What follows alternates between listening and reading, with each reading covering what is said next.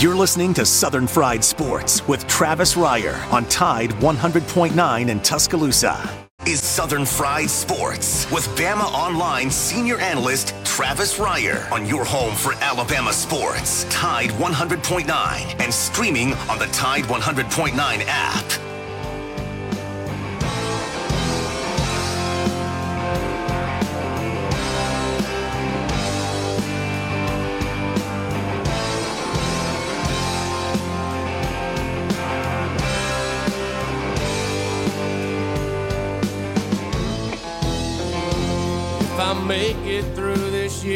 Think I'm gonna put this bottle down. I guess as time goes on, I'll grow to miss it less than I will now. And I think I'm gonna tell her that I'm gonna go away for a while. Till I can get this demon out. It is 11 a.m. on a chilly but sunny Tuesday morning in Tuscaloosa, Alabama. It is time once again for Southern Fried Sports on your home for University of Alabama Athletics. Tide 100.9 FM. Travis Reier, senior analyst for BamaOnline.com, with you each and every weekday morning from 11 a.m. until noon. The show, as always, brought to you by Peterbrooke Chocolatier out there at 1530 McFarland Boulevard North in the Indian Hill section of Tuscaloosa. I've been asked, does Peterbrooke ship the chocolate dip strawberries? The answer to that is no. And frankly, if anyone else is out there telling you they do, just beware. That product may not be as fresh and delicious and delectable and delightful as your significant other Uh, may like it to be upon arrival. But here's the but Peterbrooke does ship other items in the store, including those chocolate hearts that I told you about yesterday, those big chocolate hearts that are filled with chocolate covered popcorn. They can ship those for you at 205 752 0211. Call the chocolate lady right now.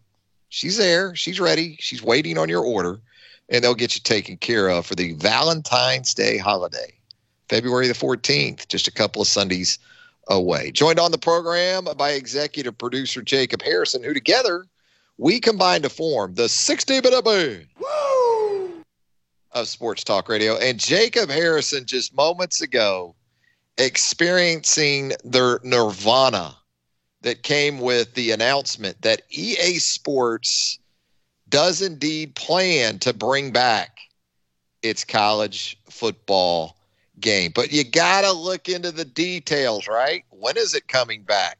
What is the game going to entail with name, image, and likeness issues that we're still sorting through in collegiate athletics? What are the players going to look like? All those things. But all that being said, Jacob, what would you describe your happiness level? How have you been able to sustain that in the last three or four minutes since that announcement. I, I think the only way I could have been any happier in any other given moment is if the Steelers won the Super Bowl. wow. I, I've been waiting eight years for this to, to finally happen. And, you know, I, I, I know I sound like a giant nerd, but these were like the greatest games uh, and you know, Madden always sells all the copies, but these games were always better than Madden. So hopefully, EA Sports, you know, keeps up that trend.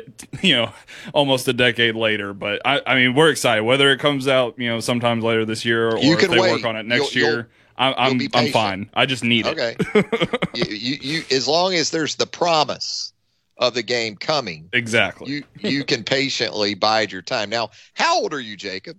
I'm 26 years old.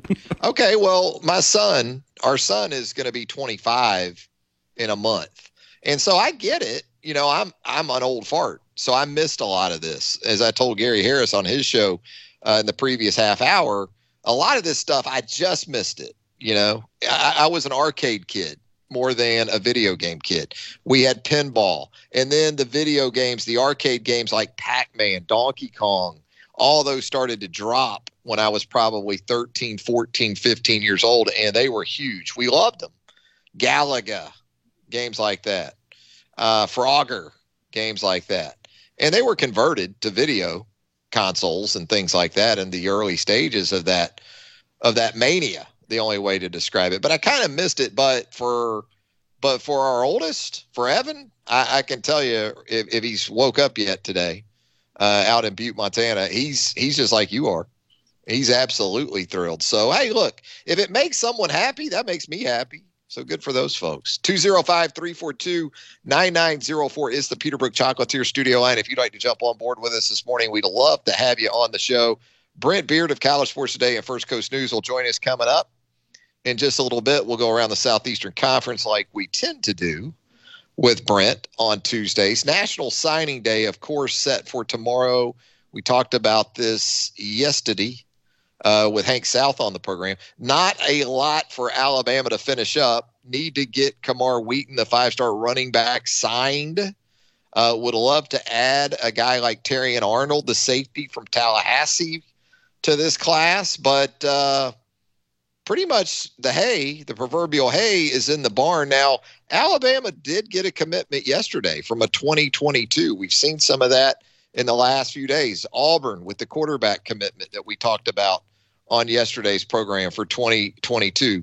Bryan Harsin's trying to finish up this 2021 class too. We're going to get into some of that with Brent. Some of these jobs that have turned over specifically in the Southeastern Conference. This is an important few days for those programs.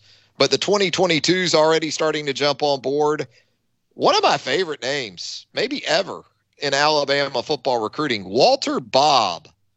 Now, I haven't checked the media guide at Alabama, but I got to think when it comes to surnames, there hasn't been another Bob for Alabama. But the defensive end from Acadiana, Acadiana, Louisiana, 6'4, 245 pounds, commits to Alabama yesterday. Went and watched a little bit of his highlight tapes from this 2020 season, recently completed 2020 season. And Bob is a guy – you can see why Alabama likes him pretty quickly. Okay. It's not just that he's got the critical factors for a young defensive lineman that Nick Saban, Pete Golding, his primary recruiter there in Louisiana, defensive line coach Freddie Roach, that they like. It's that there's versatility with this guy.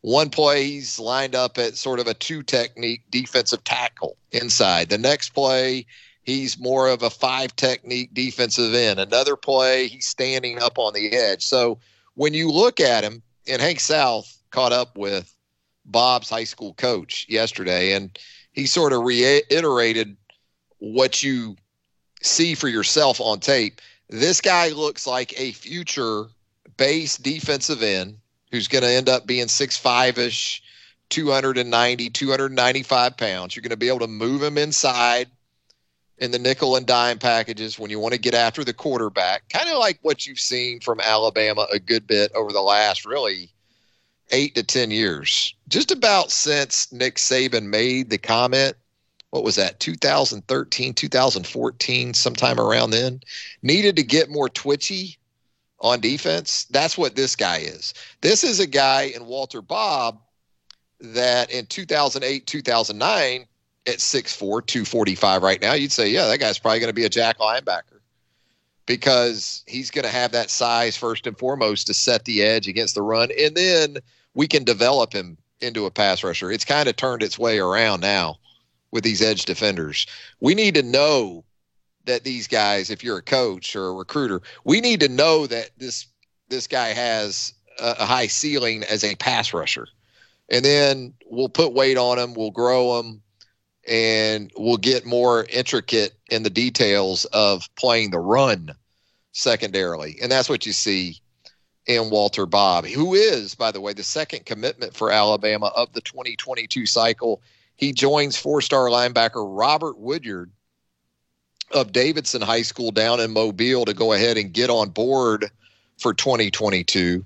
Woodyard is a top 70 player nationally, in case you hadn't heard and he's among the top five inside linebacker prospects for next year's class. 205 342 9904. Also on the recruiting front, we talked about Auburn and trying to finalize this 2021 cycle.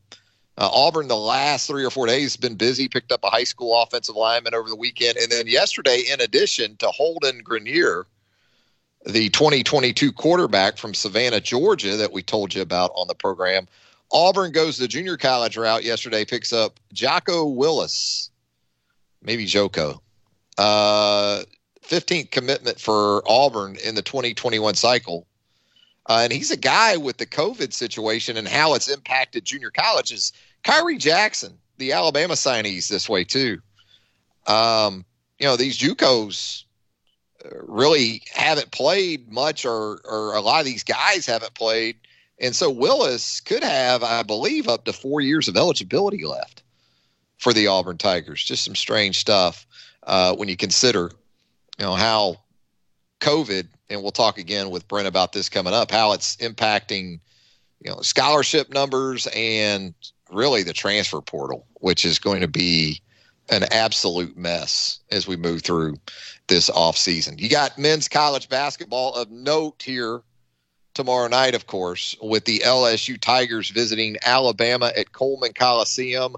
Joe Lunardi in his most recent bracketology there at ESPN.com, he has Alabama as still a two seed in the same region with Michigan as a one. The Wolverines, Juwan Howard has Michigan playing some great basketball. Michigan as a one seed, Alabama in that region as a two, Virginia as a three, and Texas Tech with your boy, Mac McClung.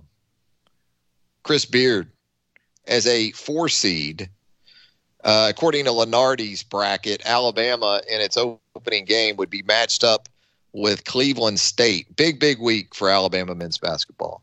Boy, if you could get a sweep this week, if you could somehow sweep LSU and Missouri with Missouri on the road Saturday, uh, and then be going into that stretch that we talked about yesterday of four opponents that headed into this week with a combined SEC record of eight and twenty-two. When you talk about South Carolina, Georgia, A and M, and Vanderbilt coming up in the weeks that follow this one for Alabama, you could be sitting in a really comfortable spot when you start having to look at a final three regular season games that consist of road trips to Mississippi State, Arkansas, and then Auburn with Sharife Cooper here at Coleman Coliseum. Going to step aside for our first break. When we come back, time for some Brent Beard on a Tuesday edition of Southern Fried Sports right here on Tide 100.9 FM. More of the show right after this. From the University of Alabama, this is Crimson Tide Today. It's a daily update on Bama sports, and it's brought to you by Dex Imaging, the official copier and printer provider for Alabama athletics. Hello again, everybody. I'm Roger Hoover. The Alabama men's basketball team dropped one spot to number 10 in the Associated Press Top 25 poll and also moved up to number 7 in the USA Today Coaches poll, both of which were released on Monday. It marks the first time since 2002 that the Crimson Tide appeared in the AP Top 10 in the month of February. Alabama will return to action on Wednesday night when it hosts LSU inside Coleman Coliseum at 6 p.m., with radio coverage starting at 5 p.m. Central. It will mark just the second meeting this season between the teams, with the Tide taking the 105 75 victory over the Tigers back on January 19th in Baton Rouge. I'll have more in a moment. At Alabama, Coach Saban talks about the process. It's about doing everything the right way all the time to be successful. While at Dex Imaging, we believe in the process process as well. Do the job right and take care of your customers to help them be more successful. With locations throughout the Southeast, including Mobile, Birmingham, and Tuscaloosa, put the process to work for your business. Contact the professionals at Dex Imaging. Dex Imaging, the official copier and printer provider of the Crimson Tide. Alabama head football coach Nick Saban announced the addition of Robert Gillespie to the Crimson Tide staff on Friday as the running backs coach. Over the course of his 17 year career in coaching, Gillespie has produced 10 NFL running backs, including 2017 Offensive Rookie of the Year, Alvin Kamara. Gillespie arrives at the capstone after three years coaching running backs at North Carolina for then head coach Larry Fedora for a season and then two years for head coach Mack Brown. And that's your Bama update. Crimson Tide Today brought to you by Dex Imaging. Crimson Tide Today is a production of the Crimson Tide Sports. Lots of sunshine this afternoon. The high today in the upper 40s at 49. Clear tonight, the low at 28. Tomorrow, another sunny day, the high 52. Then for Thursday, partly sunny during the day. Rain moves in here Thursday night, the high at 60. I'm James Spann on the ABC 3340 Weather Center on Tide 100.9. Tide 100.9. For more coverage of Alabama football, visit us at Tide100.9.com or download the free Tide 100.9 app. The Crimson Tide will not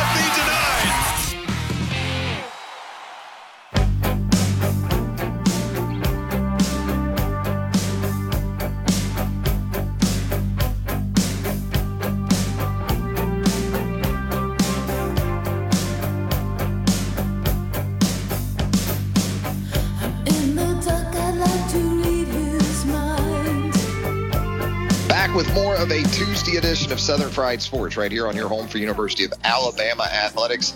Tide 100.9 FM, Travis Reier, senior analyst for BamaOnline.com, with you each and every weekday morning from 11 a.m. until noon. And on Tuesdays, we like to head to the Peterbrooke Chocolatier studio line at about this time.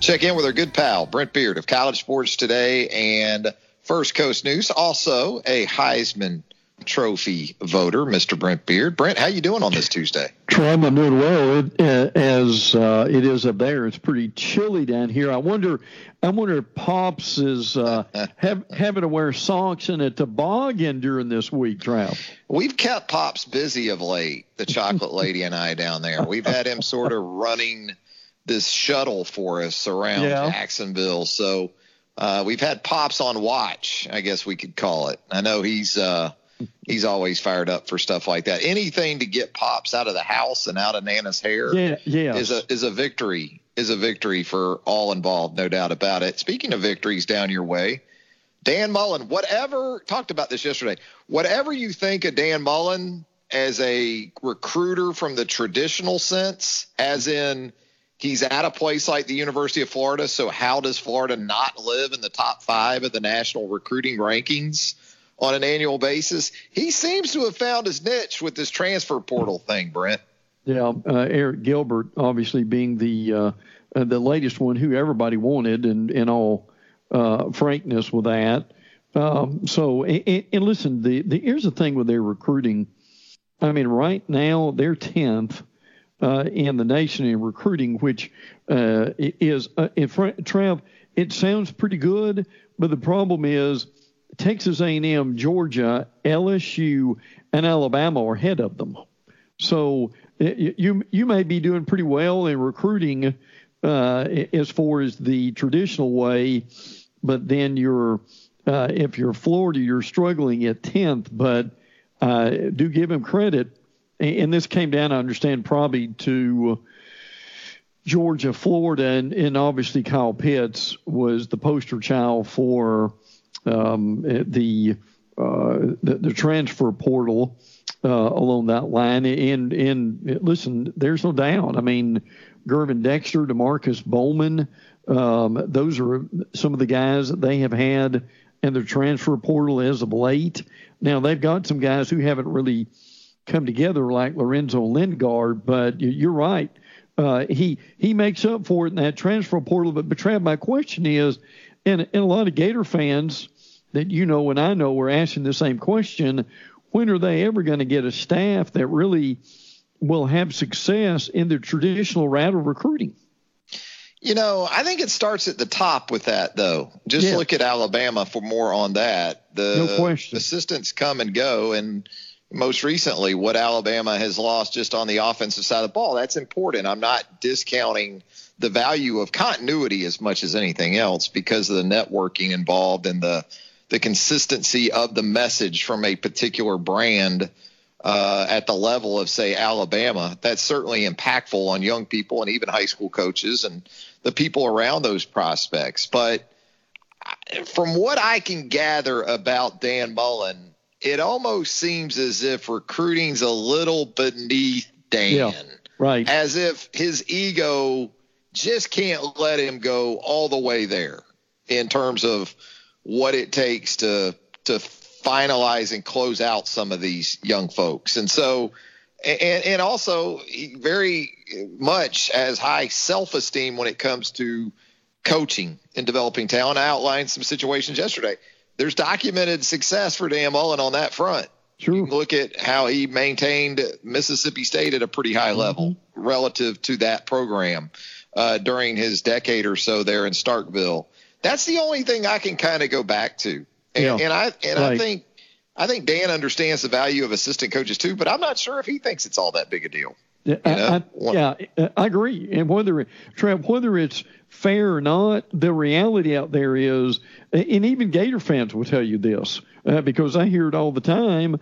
Is uh, the the belief is there that Dan and that staff really don't like to recruit, and and look, um, whether they a lot of these staffs who are having success necessarily jump up and down about it because no doubt it's stressful and, and it's difficult uh, they're invested enough, particularly i.e. Alabama, uh, and where it's the lifeblood of the program. So uh, I, I think right now, Trav, it up to Mullen to change that perception at some point? Dan is sort of the uh, the king of the three and a half star. You know, Yeah. that's where that's where he sort of lives. And at Mississippi State, you could take that approach of we'll three star Sure. it up, Absolutely. and we'll develop uh, a core that every two, three, maybe four years we're very relevant Mm-hmm. uh, in the division discussion for a championship. Florida people don't want to hear that. No. The way that you're relevant on an annual basis, especially at a place like Florida, is that you recruit at a level that should make you relevant. On Yeah. an, in other words, that's where the talent comes in. That's where recruiting really comes in is your ability to reload. Not, well, okay, we ran this wave with Kyle Trask and uh, Kyle Pitts and uh, Kadarius Toney and you know the these skill players. Okay, we'll we'll get this next group in, and in 2022 or 2023, we'll be right back in that mix again. Florida fans don't want to hear that. No, Best No. best I can tell. no, And that's kind of Dan's. That's Dan's method. That's his system. It seems like. Uh, and the other problem, Trav, with that is well, well, there's two things here. You and I have talked about this for years. We we pretty well know what Dan's basement is, but we don't quite yet know what the ceiling is. But the other thing, the, the other thing we can't ignore is these transfers. Trav are more on the offensive side of the ball, and what some people are noticing is where this defense has been slipping, i.e., the, the uh, this last season, and when is that group going to be fortified by uh, either uh, traditional recruiting or the transfer uh, situation? Yeah, and at the coordinator level, Todd Grantham Yeah, obviously right. under fire right now after the performance of that defense throughout the 2020 season. It's almost as if he's getting a COVID pass a little bit there. Uh, and then the expectation being, well, it'll reset in 2021. It'll be back to the standard that folks expect from Florida defenses. Speaking of standards, Brent, it's gotten to the point around here where the late signing period is just another Wednesday in February. Yes. Yes. Alabama, as we know, largely has pretty much all of the heavy lifting done. We're on Camar Wheaton watch, I guess, up here. Yeah. Also Yeah. interested in a guy down there in the Panhandle in Tallahassee, Terrion Arnold, a safety uh, from Tallahassee. But uh, otherwise, Brent, uh, uh, there's there might be more talk about Alabama LSU basketball tomorrow night, the Yeah. National Signing Day on Yeah. the first Wednesday in February. Brent. Well, eh, years ago that that would almost have been heresy, but uh, at, this point, that's just the way that it is uh, along that line. So yeah, the two you mentioned, or the uh, or the, the the primary candidates uh, that they are looking at, and, and, and again, you know, this is sermon on another day, but it brings up the point that that, that we're hearing down here too is uh, where will we eventually travel? We eventually do away with the uh, early signing period and the Feb- February signing period. Right now, it looks like we could almost do away with the February signing period, uh, and or and or move some move one of them to uh, either August or September. So uh, th- this time of year, that's still kind of what we're uh, hearing along that line, which which certainly brings up some uh, interesting speculation, particularly that uh, the proverbial hay is in the barn by tomorrow, right? Yeah, and I, I think we're at the point where if we're going to have two signing periods, um, we're going to have an early period. We're always still going to have a late one. Yeah. I, I don't know how you can facilitate all of the uh, specifically FBS level schools Mhm. because so True. many G5s sort of are able to do a good bit of their shopping after the early period, after Yeah. the Power 5s Mhm. sort of stockpile their early guys. I would think that's when, if you're a G5, you're able to kind of come back in January into early February and really do a good bit of your work. But I will say this with the coaching turnover uh, at places like Auburn, Tennessee, South Carolina within the SEC, um, and, and even some places where there wasn't turnover. Uh, yeah, Alabama is kind of the exception still, isn't it? In terms Yes. of getting so much done in the early period. I mean, there's still Auburn's got a lot to, to get done here late, and and has done that in the last couple of days over the weekend with Bryan Harsin getting a couple of 2021s and a 2022 quarterback committed. Uh, th- this isn't everybody that, that's doing what Alabama's doing. No, and Auburn had like 14 uh, commitments a few days ago, so that they had double digits in, order to play with there. And and also for your for your listeners, I think something else to keep in mind. I'll just touch on it briefly. Is University of Miami, uh, who Alabama starts off with. There, there's, as you know, there's a lot of talk in Coral Gables about uh, the new additions to the uh, coaching staff, like Travaris Robinson, T. Rob, who thought was going to Florida. They're 10th with 21 verbals, uh, and a lot of excitement down there, frankly, with with uh, D'Eriq King coming back. But I can still assure you, in the midst of all that talk that we'll hear over the next several months, uh, I can assure you, Trav, that roster, particularly defensively, is nowhere near where it needs to be in Miami. And you got D'Eriq King himself, right? Coming off Yeah. a knee injury in the That's bowl right. game. Do we Absolutely. do we have an updated sort of No. status on where he's at? Probably won't until we get into you know March, April, into early summer to kind of figure out exactly where he's at as we get ready for Alabama, Miami at Mercedes-Benz Stadium uh, in early September there uh, in Atlanta, Georgia, of course. And speaking of spring, it sounds like and we expected this. There's going to be spring football. I guess sort of figuring out the parameters that it's going to work within. Right. Perhaps Brent, I believe Ross Dellinger reported on this. Uh, The NCAA may grant a wider window to get in those practices because of COVID 19, give Yeah. you more opportunities, more dates to fit in those 15 practices. Uh, yes. As a matter of fact, Coastal Carolina is already uh, practicing, uh, which is interesting. Uh, so, yes, uh, I, normally it's like 15 practices over 34 days. They may go, what, Trav? I, I'm not sure, 40, 45, maybe something of that nature. Uh, and, uh, but it, as a matter of fact, uh, there was an article out last week, Trav, that Georgia spring game is uh, basically set for April 17th. So, Wow. and again, and again, we don't know what the crowd situation is going to be. It's probably way too early for that. And by the way, speaking of Dellinger, uh, what what came out earlier today, uh, NCAA plans to adapt uh, the one-time transfer exception no later than April, uh, and that's according to the uh, oversight chairman uh, with that. So uh, look, uh, and and there's no one better to do it than Nick Saban. But but what we're talking about here, and people say think this is a down, a down period.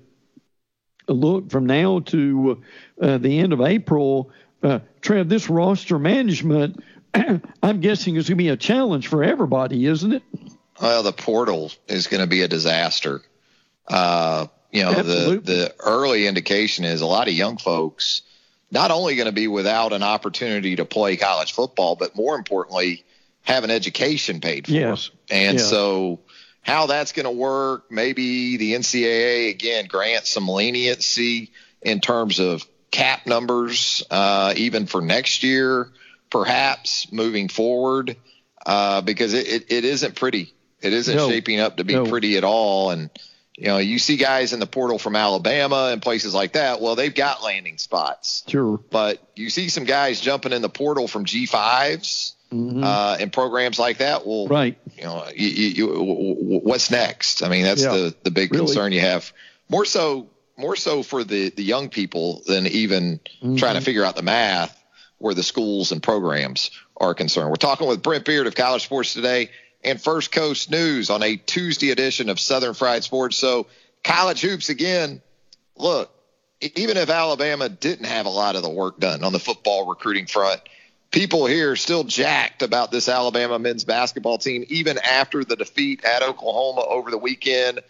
The SEC, though, uh, even with the loss by Alabama, came out pretty good shape in that SEC Big 12 challenge. Brent, was there a performance or two, good or bad, that maybe surprised you from the SEC perspective? Uh, well, and speaking of uh, LSU, uh, Trev, I, I, uh, listen, did anybody expect LSU to be outscored 12 to nothing in the last few minutes? Uh, I don't that- think LSU did. No, they did no. not. No, by Yeah. any stretch of imagination. And, and I'll and I'll tell you this. Uh, I thought, Trev, I thought Florida that win at That West huge. Virginia over Huggy Bear said a lot about what. Uh, and listen, they have stepped it up. Uh, frankly, as of late, uh, which is a big plus for them. And this Trev, this Castleton kid, I'm, I'm curious what you think about him. Uh, Six eleven SEC Player of the Week uh, has really come on. Uh, and frankly, this team has caught fire a little bit, and they've got some some of their easier games coming up. Alabama's about to do the same thing, but Trav, does it? How much does it surprise you after obviously Johnson was Florida's uh, most valuable player? Unfortunately, in his situation with- the with the heart COVID thing, but amazingly, Trav, they're seven and three since they lost him. Yeah, and the Alabama win over Florida earlier looks bigger and bigger because they don't see they don't see Florida twice. No. So with that one matchup, they have the hammer. Which, when you talk about this week for Alabama, from that perspective, Missouri probably the bigger game than even LSU, even though both those teams have three losses in the league. You've already beaten LSU once. You're only going to see Missouri once. Yeah. So you really need to take care of business, if at all possible, in Como on Saturday if you're Nate Oats' team. Brent, anything else we can get into before we get out of here on a Tuesday segment with you? Uh, speaking of LSU, Will Wade said Darius Days Yeah, he's out. uh, is out for a couple of weeks with a knee injury. I, I think that's going to be uh, um, uh, very unusual. And, and listen, I've saved this note for you, uh, and not that I'm trying to be disparaging against both of them, but I'm going to tie this into hoops. Is uh, this weekend the first matchup between Duke and North Carolina? Both teams unranked for the first time since February 27th, 1960. So, uh, uh, and look, as much respect as we have for both those programs, especially with K and Duke, Trev, doesn't that uh, doesn't that tell you the state of college basketball uh, with how much the Blue Bloods are struggling this year? Yeah, Kentucky, North Carolina, Duke, Kansas. Kansas just got curb stomped Yes, on national really television didn't by? Tennessee over the weekend, which makes you think maybe this is going to be the Tennessee we expected to see all along Mm-hmm. Down the stretch here, especially with Jaden Springer back in the lineup and available. Um, you know, it's crazy. And I think a lot of this has to do with the SEC sort of reinventing itself in Sure. basketball over the last Oh, yeah. five years. I don't watch I don't watch a tenth of as much of ACC hoops as I used to. Now, maybe the ACC's taken a little bit of a step back. It obviously doesn't help when Carolina and Duke are in Right. their current situations. But I've always enjoyed watching Carolina and Duke in the ACC. I haven't watched I haven't watched a combined five minutes of Carolina or Duke this year. I've been pretty much honed in on SEC hoops uh, almost exclusively. So uh, kind of speaks to a couple different things, I guess, for both leagues. Well, Brent, as always, appreciate the time with us here on Southern Fried Sports. Always great stuff. Look forward to doing it again next week. Me too, pal. Can't wait. Take care. There he goes, Brent Beaird. If you haven't already, give Brent a follow on Twitter at Brent Beaird, B E A I R D. Back with more of a Tuesday edition of Southern Fried Sports right here on Tide 100.9 FM right after this. Today. You're listening to Southern Fried Sports with BamaOnline.com senior analyst Travis Reier on your home for Alabama sports. Tide 100.9 and streaming on the Tide 100.9 app.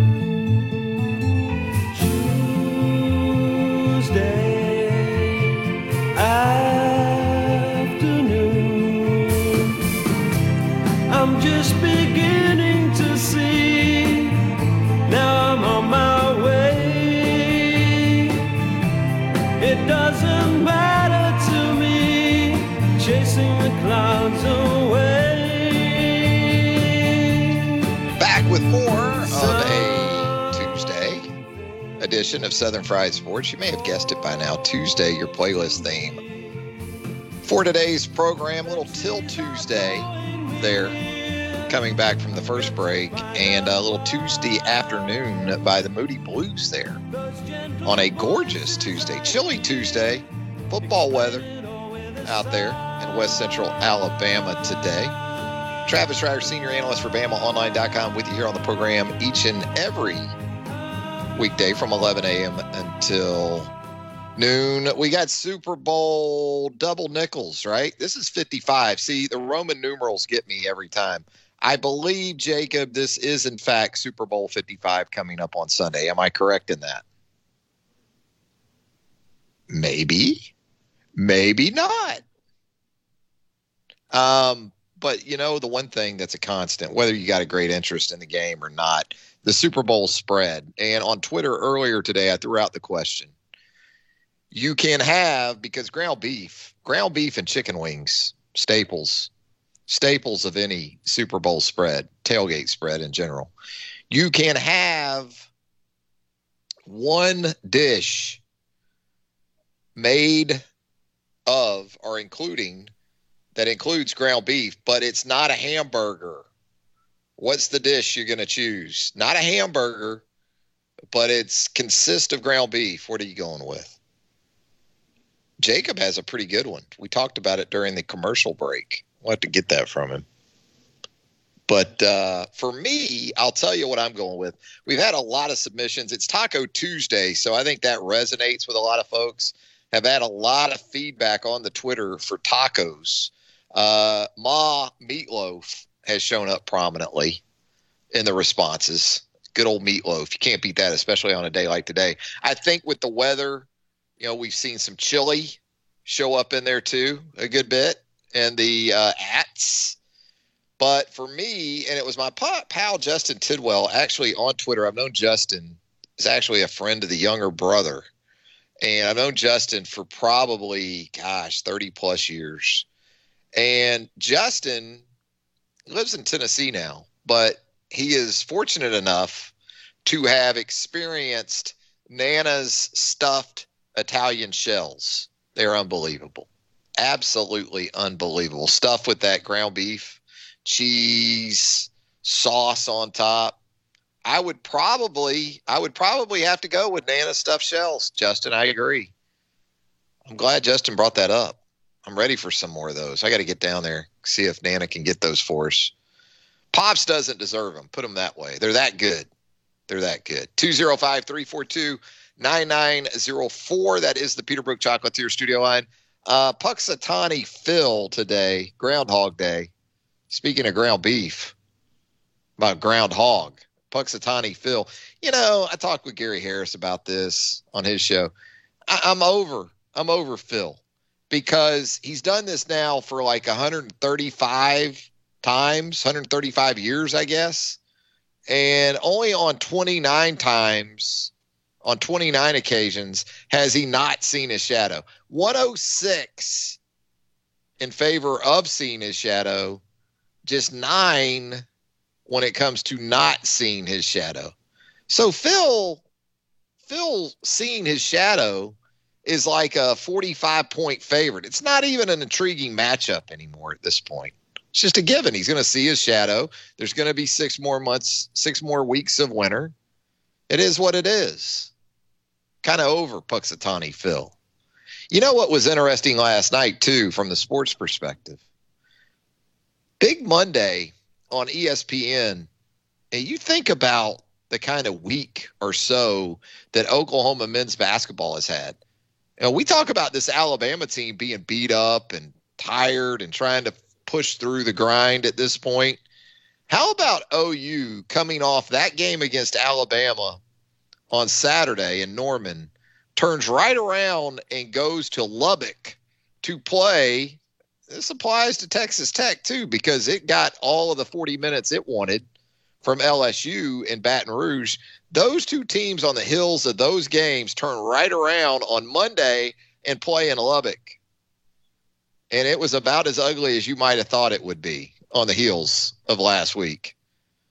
Texas Tech, a 57 52 winner over the Sooners. A Chris Beard special, I'd call it. Again, though, give Oklahoma a lot of credit. Dealing with some adversity and still, still very much competitive. We're going to head to our final break when we come back.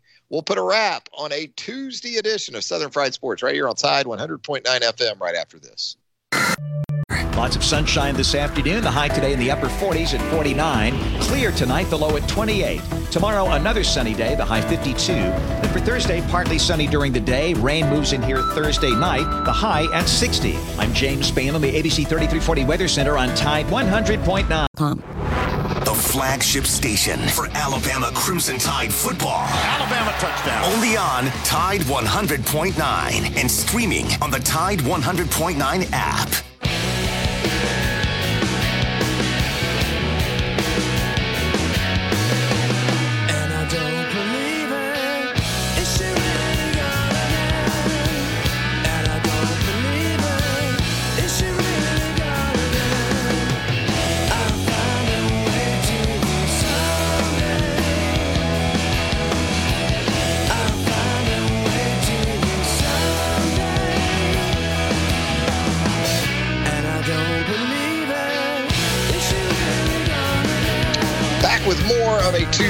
Southern Fried Sports right here on Tide FM. Travis Reier, senior analyst for BOL, with you each and every weekday morning from 11 a.m. until noon. How about some Tom Brady prop bets for Sunday in Super Bowl 55? I found a couple I like. I'm not telling you to do anything. I'm just saying, just saying, these sort of stood out to me when it comes to Tom Brady playing in his 10th Super Bowl, first without the New England Patriots. I like if I were, if I were, I'm not, and I'm not telling you to, but I find the interceptions total for Tom going into Sunday's game to be particularly attractive. It's a hook. The total is a half interception for Tom Brady. I think he's going over.